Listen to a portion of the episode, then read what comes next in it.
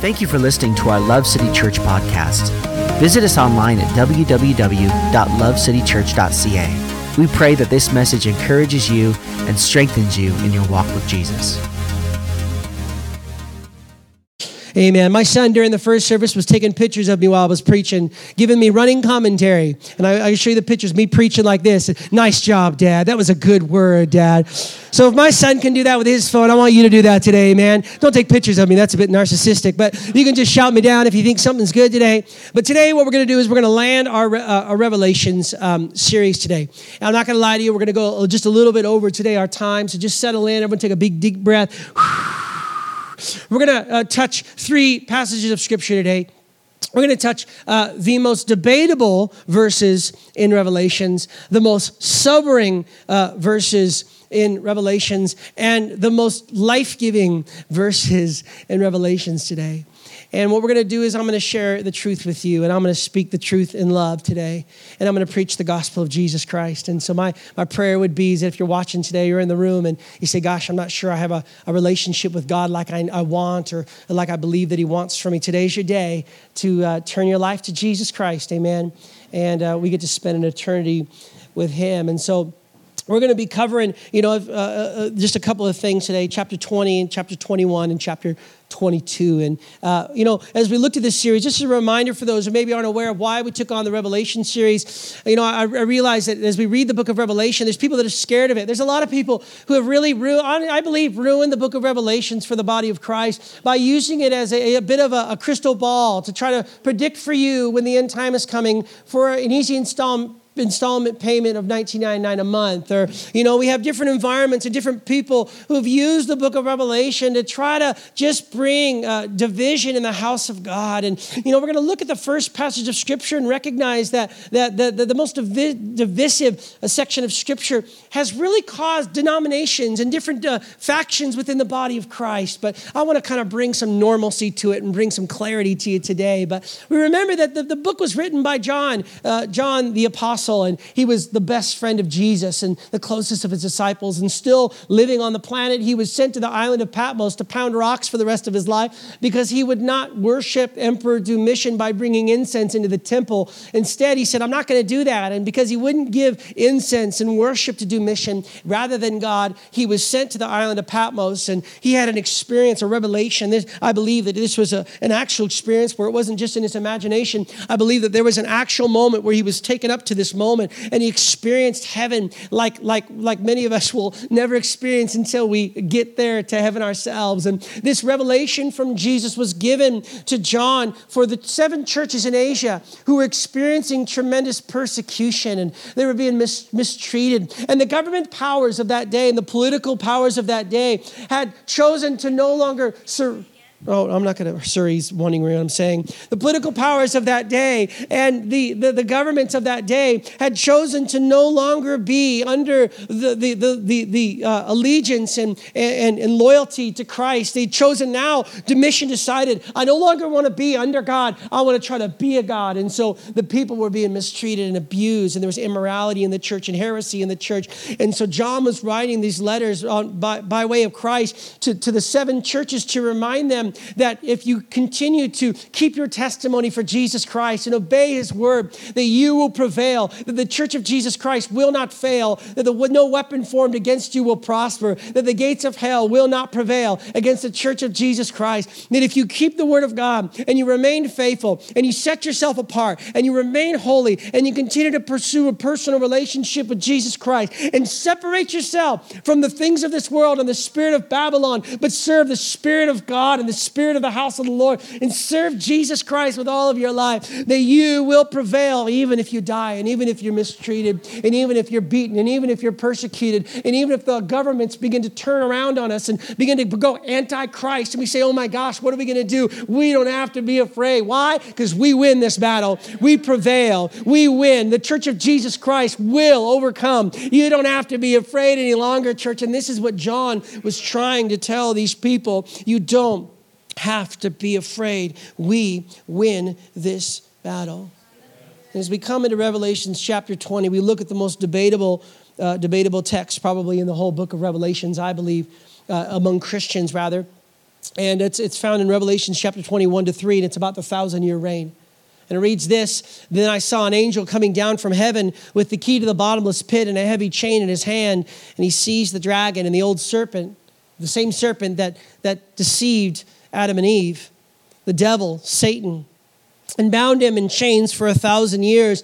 And the angel threw him into the bottomless pit, which he then shut and locked. So Satan could not deceive the nations anymore until the thousand years were finished. Afterward, he must be released for a little while. This is the text that has caused different churches to create different denominations, and every denomination has a different hill or a different idea of what this scripture means. And I'm not going to get into the nitty gritties of the different uh, teachings of, of, of uh, eschatology and, and how the end times happen. I'd love to have a coffee with you if you want to sit down and talk through all the different theological vantage points. I decided today I'm just going to teach you what I believe, what I believe for my own life, for my own study to be the reality, and also not only that, but what I believe our churches would position ourselves in because it's important you understand that your end times theology is very important. Your end times and what you believe about how the world ends and why it ends is very important. And every different vantage point, I want you to hear me, every different vantage point of how the world ends, or eschatology is what it's called, each of these were presented by men and women of God, ardent to understand the truth of Scripture. They weren't being deceptive or wrong. And I don't even know if everything that they're teaching is wrong or unbiblical. I'm not taking a position on one thing. I'm just saying each of us are just trying to understand the God's word. But here's what we can agree on Jesus wins. The church wins. Whether he raptures us or whether he takes us in the middle or takes us in the end, we win. Hallelujah. I don't think that if the, Jesus comes to rapture us, we're going to say, dang it, I was wrong. I don't think if he waits until the very end, we say, oh man, I wish I could have gone up in the blaze of glory in the sky. At the end of the day, Jesus wins. The church wins. Jesus comes back for the church of Jesus Christ. In the end, every single person will stand before the judgment seat of God and take account for every single deed that they've ever done on this planet. And they will look Jesus in the eyes, and Jesus will look down in a book called the Lamb's Book of Life. And if your name is written in the Lamb's Book of Life, you will spend an eternity with Jesus Christ in the new heaven and the new earth. But if your name has not been written in that book and you've not confessed Jesus Christ as your Lord and Savior, you will be sent to the lake of fire, which we call hell. That is the reality of at the end of time. So I don't know how you want to split it out with a thousand means, but at the end of the day, we have to recognize we all can agree on those things. Now, if we look at this revelations we've seen that we've used almost every number as a symbol. I would probably encourage you to consider that if we used every number as a symbol and we see every number in this app, in this uh, in this uh, this type of writing that, that that John is doing, then it would be uh, probably smart for us to apply the same rule to the thousand year rule, meaning that it's most likely a symbolic number insinuating something that you and I don't have the full picture of. And we have to understand something that it's important that in all these views we agree on this reality that Jesus wins and that this idea of our uh, recognizing what the what the end times means for each of us. A lot of us just say, "Don't worry, Ron, I just love Jesus." Yes, that's good. I know you love Jesus, but your understanding of how the world ends or the end times theology or your eschatology determines how you live your life. It determines how you make the decisions you make. It determines how you spread the gospel of Jesus Christ. It's important you grasp the understanding that Jesus Christ will return for his church and he's coming and he's already on his way. And what things that we stand for and believe at our church is that we are already in the end times that the kingdom of God is already at hand. We are already living in the last days. And we, is what we believe, will be on the planet spreading the gospel of Jesus Christ until the final day when history comes to a close. He doesn't take us out of it because he never has, but he empowers us to go through it all the way. And Christ will return for his church, and he will judge the living and the dead. And as I said, some whose names are written in the Lamb's Book of Life will go to heaven, and some whose names are not written in the Lamb's Book of Life will spend an eternity without God. It's important we see some key things about this thousand year reign. That's the big question. When does it start? That's the big question. And I would maybe suggest to you that just for a moment, let me make some suggestions for you, and you can do your own study on this. Let me make some suggestions for you that maybe we change the question, not from when does it start, not when does it, but when did it start? We look at the scripture in John chapter 12. My question is, could this have already happened? And we look in John chapter 12, verse 31. Jesus is talking to his disciples, and he says this Now is the time for judgment of this world. He's talking about the cross. And now, look at this. The, now, the prince of this world, this is Jesus on the planet, 33 AD, walking on the earth, about to be crucified. Now, the prince of this world will be driven out. And I, when I am lifted up from the earth, will draw all people to myself. So, this is Jesus saying the devil ha- will be driven out when I am crucified on the cross, when I am buried, and when I rise on the third day. The devil will be driven out. And then, just a few chapters later, Jesus says to his disciples, He said to them, All authority and on heaven, on earth has been given to me. Now, Jesus is now the resurrected Jesus, has been made the King of Kings. He will, will be made. He is the King of Kings, and Jesus already has all the authority authority. And that's why you and I can go out and make disciples because maybe the devil has already been locked away and been cast down to the abyss. Therefore, go and make disciples, he says.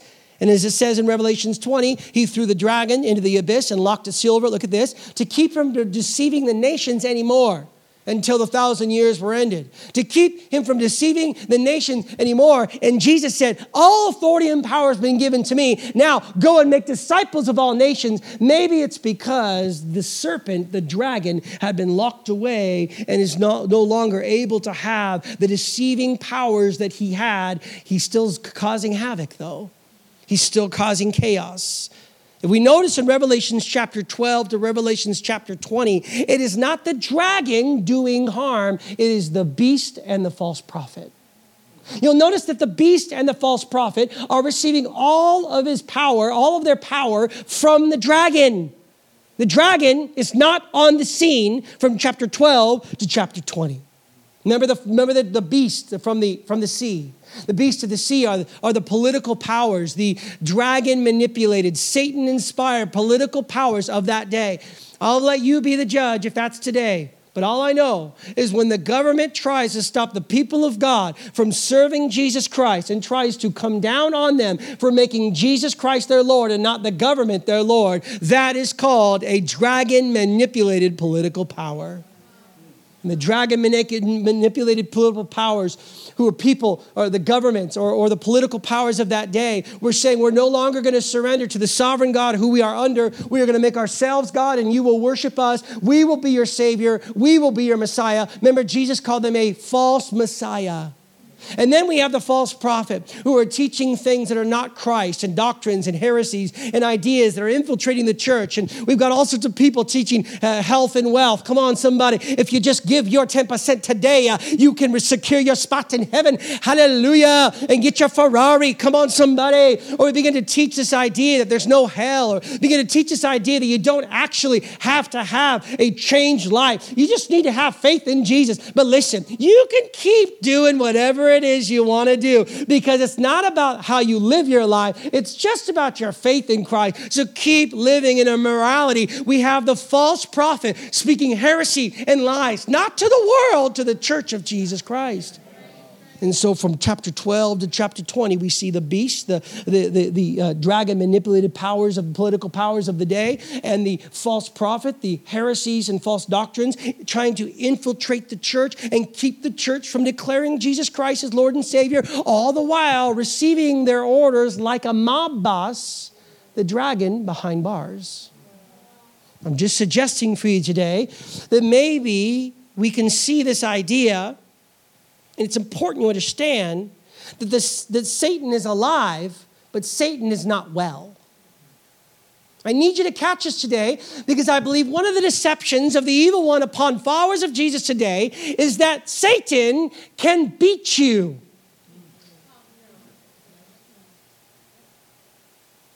That he can beat you, that he wins, that you are weak.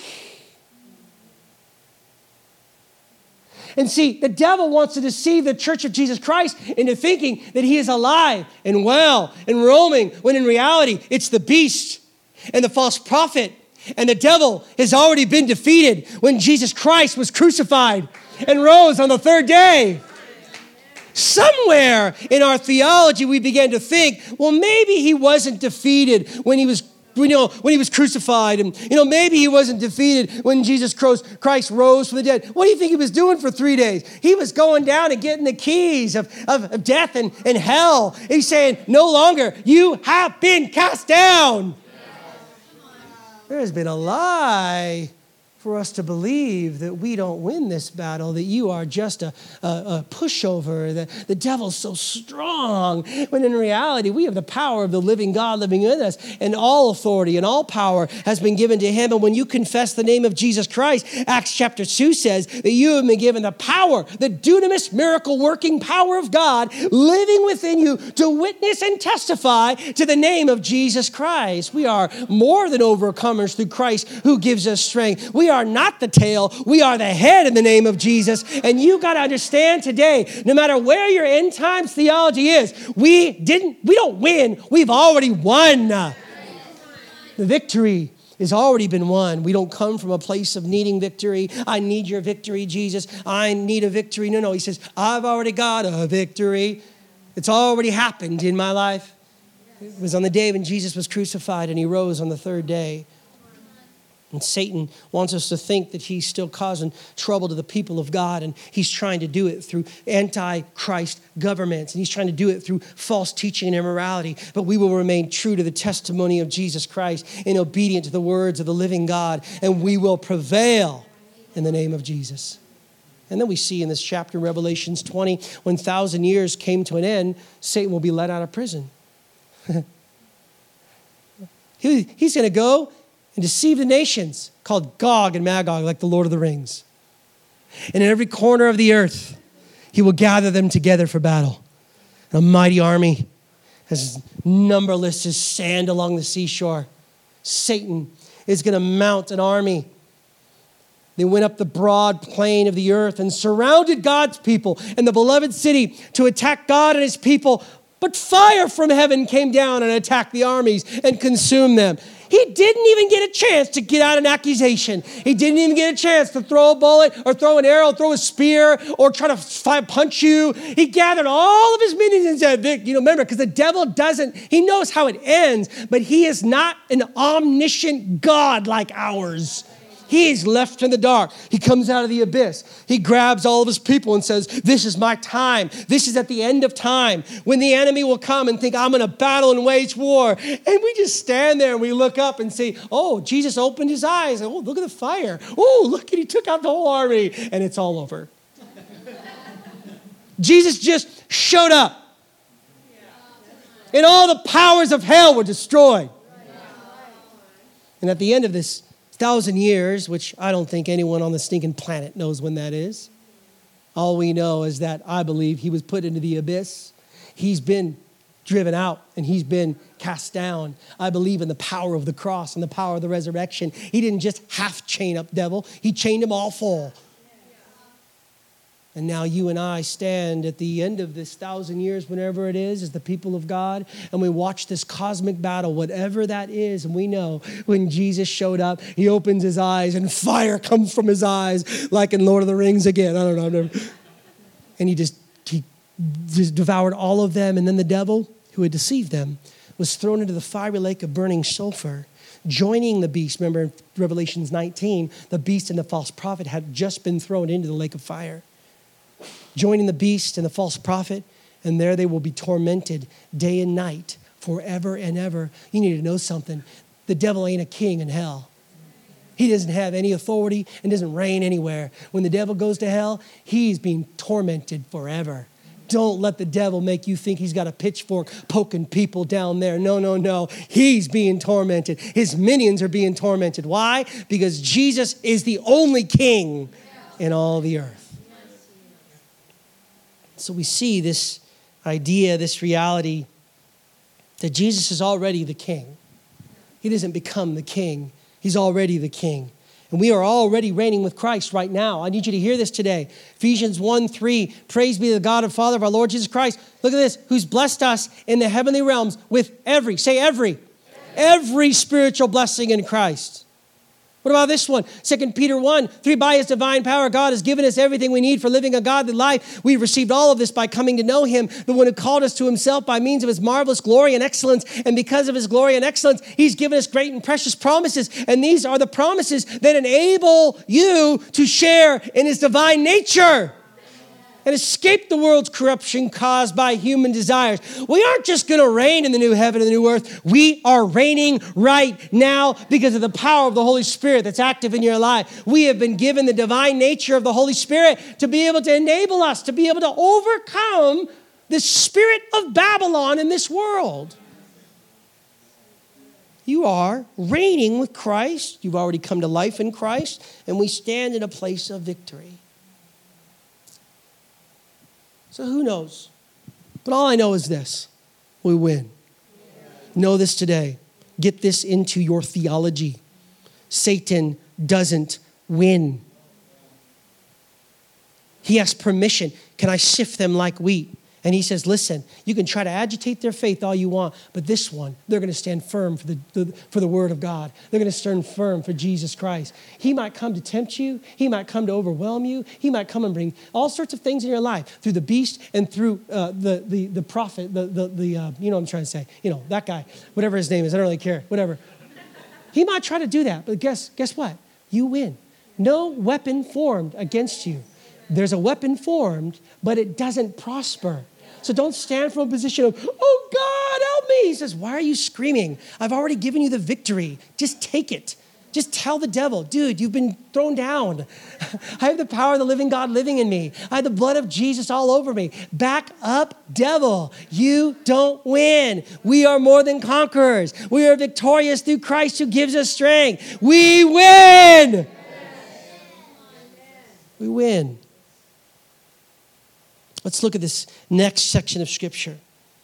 The most sobering text in all Scripture. This is a holy moment. As we see that the dragon and the beast and the prophet and all of their evil has been thrown into the lake of fire. And now it says in the Scripture, in Revelations chapter 20, verse 11, I saw a great white throne and the ones sitting on it, look at this, and the earth and the sky fled from his presence, but they found no place to hide. The, the, the earth and the sky, remember, God isn't coming to just do new things, He's coming to make all things new. But in this moment, the earth was so filled with the contamination of sin from the fall of man that even itself had to hide in the presence of this holy God. And it ran from the presence of the Lord. And in verse 12, I saw the dead both great and small, standing before God's throne. The sea gave up its dead and the death, and, and the grave gave up their dead and the death. And the, then death and the grave were thrown into the lake of fire. This lake of fire is the second death.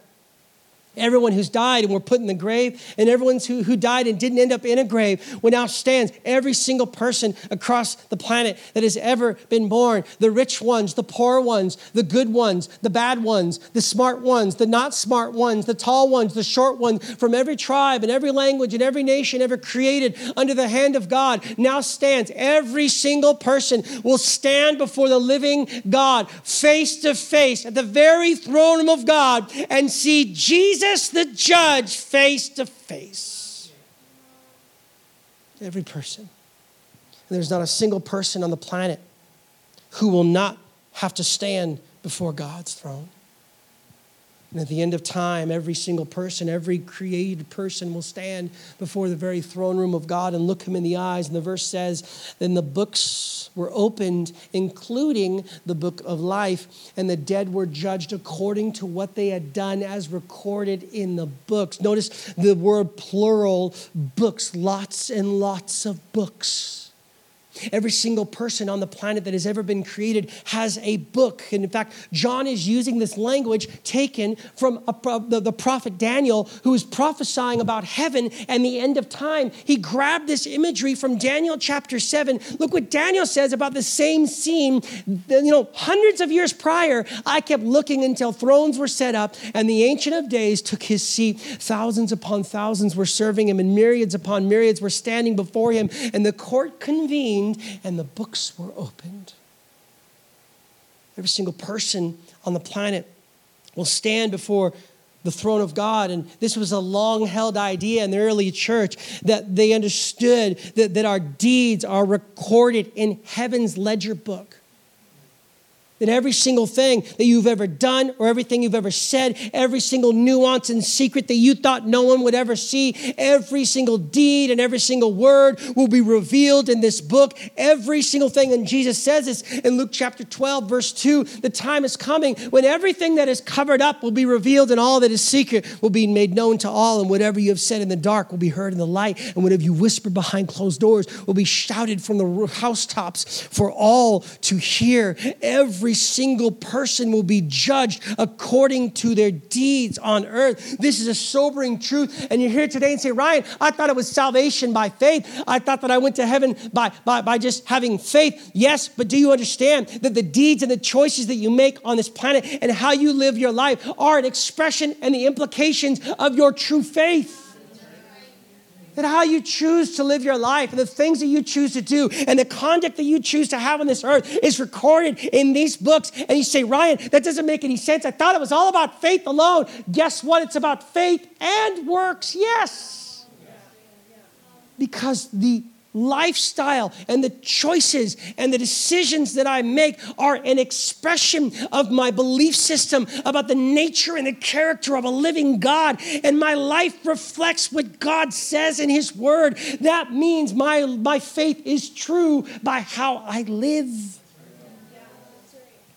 To recognize that our deeds and our, our deeds reveal our values, our deeds reveal our character. And I know these, these verses are, are not very great, but they're the scripture. This is Paul writing to the Roman church, the Christians. He said in Romans 2, but no, you won't listen. And so you're saving up terrible punishment for yourselves because of your stubbornness and refusing to turn from your sin. For there is going to come a day of wrath when God will judge, the, God, be the just judge of all the world. And he will give each one whatever his deeds deserve. And he will give eternal life to those who patiently do the will of God, seeking for the unseen glory and honor and eternal life that he offers. But he will terribly punish those who fight against the truth of God and walk in evil ways. God's anger will be poured out upon them. Paul says it again in 2 Corinthians 5 For we must all stand before Christ to be judged and have our lives laid bare before him, and each of us will receive whatever he deserves for the good or bad things he's done in his earthly body. And it's because of this solemn fear of the Lord, which is ever present in our minds, that we work hard to win others. God knows our hearts, that they are pure in this matter. And I hope that deep within you, you really know this too. In fact, Jesus says this again in the very last book of the Bible in Revelations chapter 22. And when the time comes, Jesus says, all doing wrong will do it more and more, and the vile will become more vile, and the good men will be better, and those who are holy will continue on in greater holiness. Look, I am coming soon. My reward is with me, and I will give to each person according to what they have done. Ryan, is it faith or is it deeds or is it works? And yes. The greatest lie of the enemy. I'm here to bring the truth of God's word to you today. You cannot profess to be a follower of Jesus Christ and continue to live a lifestyle of sin. You will take account. I say this because I love you because you shouldn't be afraid of me. You shouldn't have this holy fear of what I'm saying. You should recognize that what I'm telling you today is the truth. You cannot continue to profess the name of Jesus Christ and, and commit fornication. You cannot be a follower of Jesus Christ and continue to get drunk every weekend. It's sin. You cannot continue to have pride in your heart or bitterness in your heart or, or attitudes in your life. You cannot continue to make decisions that are opposite of what God's word says and expect it to be washed away at the end of time. You have to recognize that you will stand before the living judge. His name is Jesus, and you have a book that's written every deed of your life. How you live your life matters. The statistics of Canadians who profess that they're followers of Jesus, profess that they know the Beatitudes and know the commandments, but don't even know where in the scriptures it lies is scary.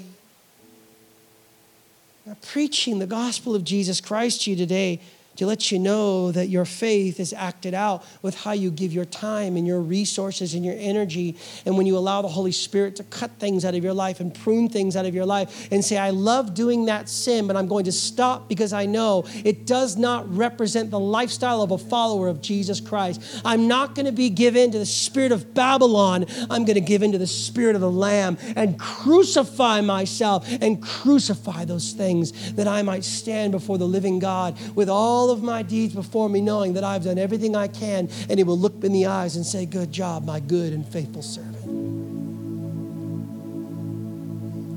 It says in the verse that in Revelation or 2015 that anyone whose names was not found recorded in the book of life was thrown into the lake of fire. Have persons who's not confessed the name of Jesus Christ and turned from their sin, their name will not be found in the Lamb's book of life and they will be sent and thrown into the lake of fire. I want you to hear me today. God does not send people to hell. People choose. We believe that God is a we give it as free will. We choose. God's way, the lamb's way, or the world's way. You choose. But I want you to know that choice has ramifications when you die. And you will spend an eternity, it says. You will be thrown into the lake of fire. Now, is this actually a lake of fire? I'm just going to give you what I believe. I believe this is symbolism. And I believe this because of a, ta- a small little text in Revelations chapter 22. It says, Blessed forever are those who are washing their robes to have the right to enter into, through the gates of the city and to eat the fruit from the tree of life. Look at this. This is Jesus' description in Revelation 22 of the new heaven and the new earth. Outside the city are those who've strayed away from God and the sorcerers and the immoral, the murderers, the adulterers, and all who love to lie and do so. I believe that this place of the lake of fire, this hell, is a place where you and I, where if you do not profess the name of Jesus Christ and turn your life to Him and choose to serve your Creator God, that you will spend an eternity separated from the life of God separated from the light. All the things you see on this planet that you hate about this world genocide and murder and anger, wounds and bitterness all the things you see are reserved for that place in hell where you and I are not necessarily tortured by a demonic guy poking us in the butt with a prod. No, we are tortured by the reality that we are no longer in the presence of God are separated from the very living God. We are separated from the place. We have eternal regret, eternal anguish, and eternal anger, and eternal bitterness. And that every single challenge we face on the planet will be represented in that place in hell. And the devil will also be tortured right along with us. The closest I've ever come on earth to hell is when I had a deep, deep bitterness against a pastor who had wounded me. And I remember I was so deeply hurt by this. I began, I began smoking stuff and drinking stuff, and I started looking at stuff, and I was straying away from my, my faithfulness to my wife in that season, and I just was an unhealthy person. And I, when I looked at the sun, I didn't see the sun as brightly as it was. And when I looked at the grass, the grass felt a little browner. And I hated you Christians, and I hated the church. And even though I would call myself a follower of Jesus Christ, I began to experience my body breaking down and I felt angry and bitter and upset and mad and frustrated. That's the closest that I've ever been to hell. The closest you've ever been to hell, too. When you experience those moments in your life, when you look someone who's dying of cancer in the eyes and the sickness in their body, and you say, Why is this happening? That sense in your heart, when you look at our world and say, What is going on? That is a life separated from God. A place where people who've chosen to not serve God because of their own pride have said, I will not serve the Lamb. I will not yield my life to the way of God. I'm here to implore you. You will stand before the judgment seat of Jesus Christ and you will take account for your sin. And you will be ushered into the place that you've chosen a life forever separated from the living God. We see that with these books, line upon line, notation upon notation. My book's probably the worst book in the room. Moment by moment of choosing my day after day of failure to trust in Jesus and inappropriate ways of dealing with my inner pain and inner frustrations. Lifetime of being in sin's prison. But I'm here to tell you something today that my book probably looks just like your book. There's something so powerful about this book that Jesus told us the gospel of Jesus Christ.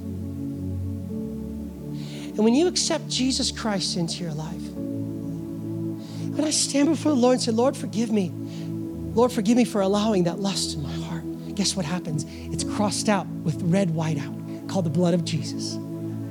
God, forgive me for having that attitude. God, forgive me for thinking that way. Lord, forgive me for drinking in that way. God, forgive me for having pride and forgive me for my bitterness and forgive me for my anger and forgive me for my hate. And every time, every line of wrong and sin is covered by the blood of Jesus, no longer to be recorded, and it's stamped forgiven and redeemed and transformed and canceled and renewed and restored and redeemed and forgiven, which means that when Jesus takes my book one day, he's going to open and say, Ryan, all I see is the blood of the Lamb. And then he will go to the Lamb's book of life and say, Ryan, your name has been written in this Lamb's book of life because you chose to make a daily repentance of your sin so that I could wipe out the sin in your life every single day, to wipe it away and wipe it away and wipe it away so that you can spend an eternity with Jesus Christ. You can have the notations of your life erased by the blood of the Lamb. It's good news that you and I can stand before the judgment seat of God. And those lists of deeds are covered by the blood of Jesus. And he takes the Lamb's book and he places it over my book and says, You've been forgiven, son. Come on in. I got a table prepared for you. You're going to be shocked at what you see. He tells us. I want to read this verse. If we claim to be without sin, we've deceived ourselves and the truth is not in us. But if we confess our sins, He is faithful and He is just and will forgive us of our sins and purify us from all unrighteousness. Then we come to the last portion here the new heaven and the new earth. I saw a new heaven, John says, and a new earth. For the old heaven and the old earth had disappeared, and the sea was also gone.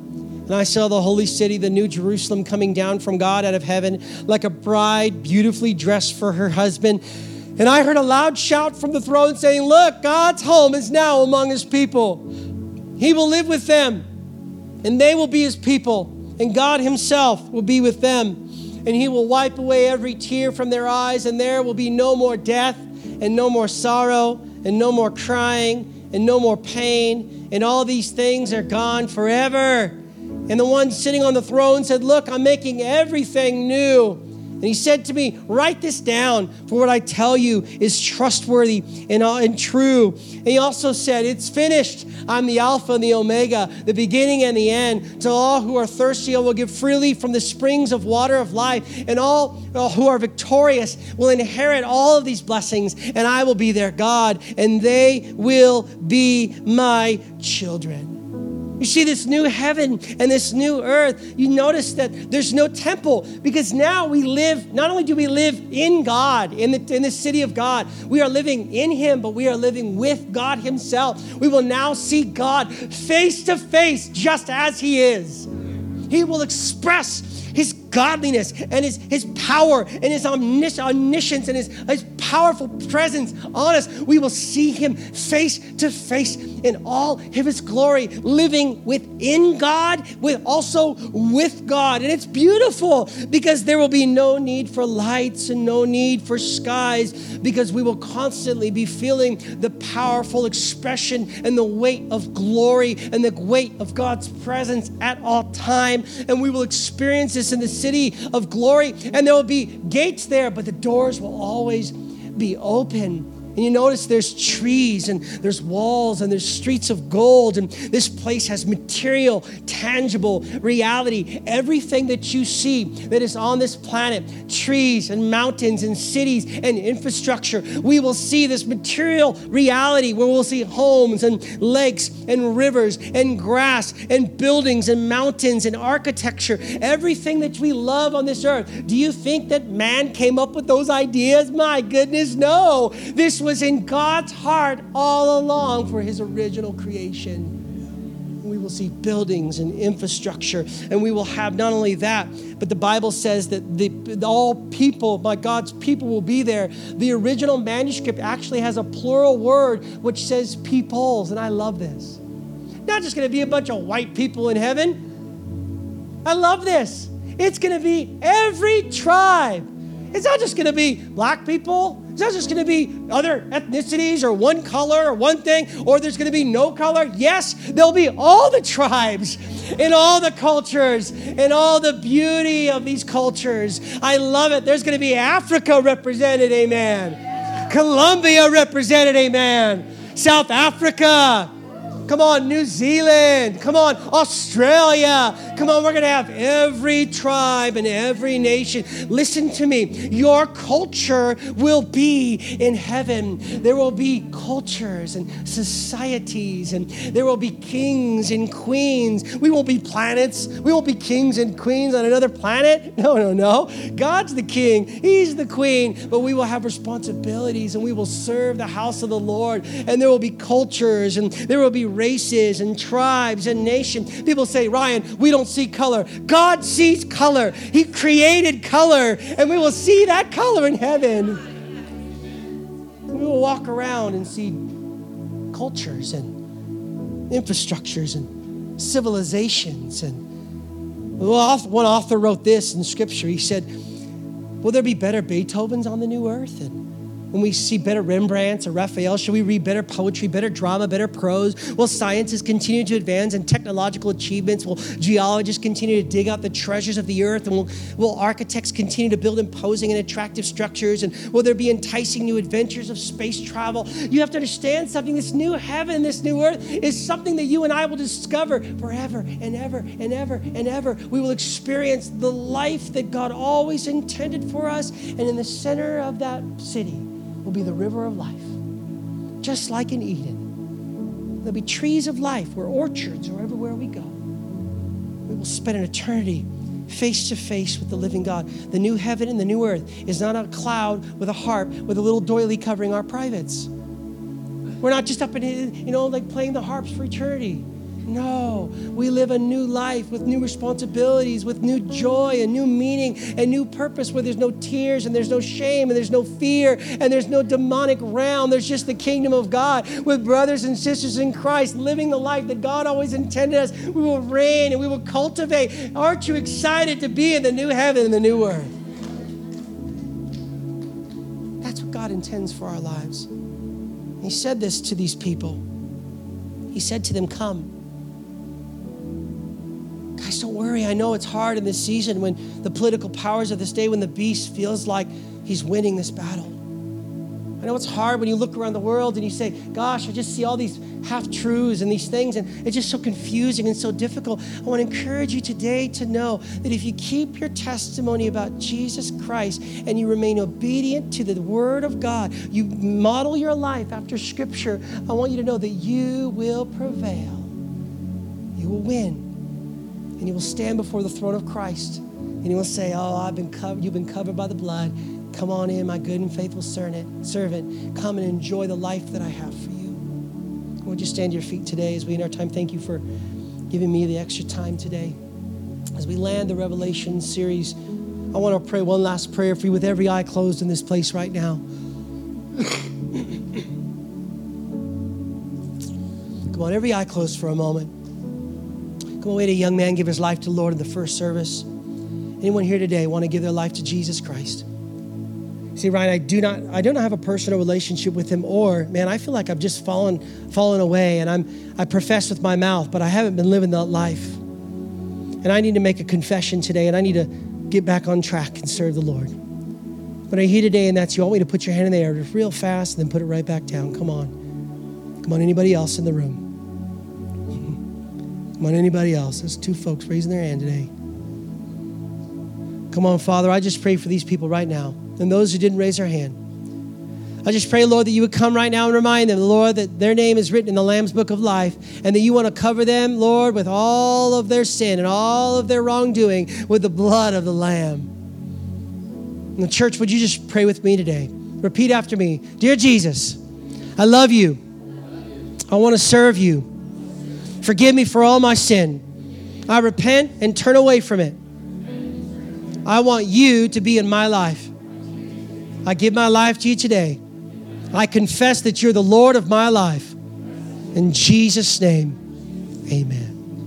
Come on, if you're online, and you gave your life to Jesus, you can email us at info at lovecitychurch.ca. You're to watch the kids' video, but for the rest of you today, you want prayer? Come on, we got a prayer team. We want to pray with you. So come on down and receive prayer. We love you guys. We have an amazing week. Remember, continue to keep your testimony for Jesus and be obedient to his word. Amen. Thank you for listening to our Love City Church podcast. Visit us online at www.lovecitychurch.ca. We pray that this message encourages you and strengthens you in your walk with Jesus.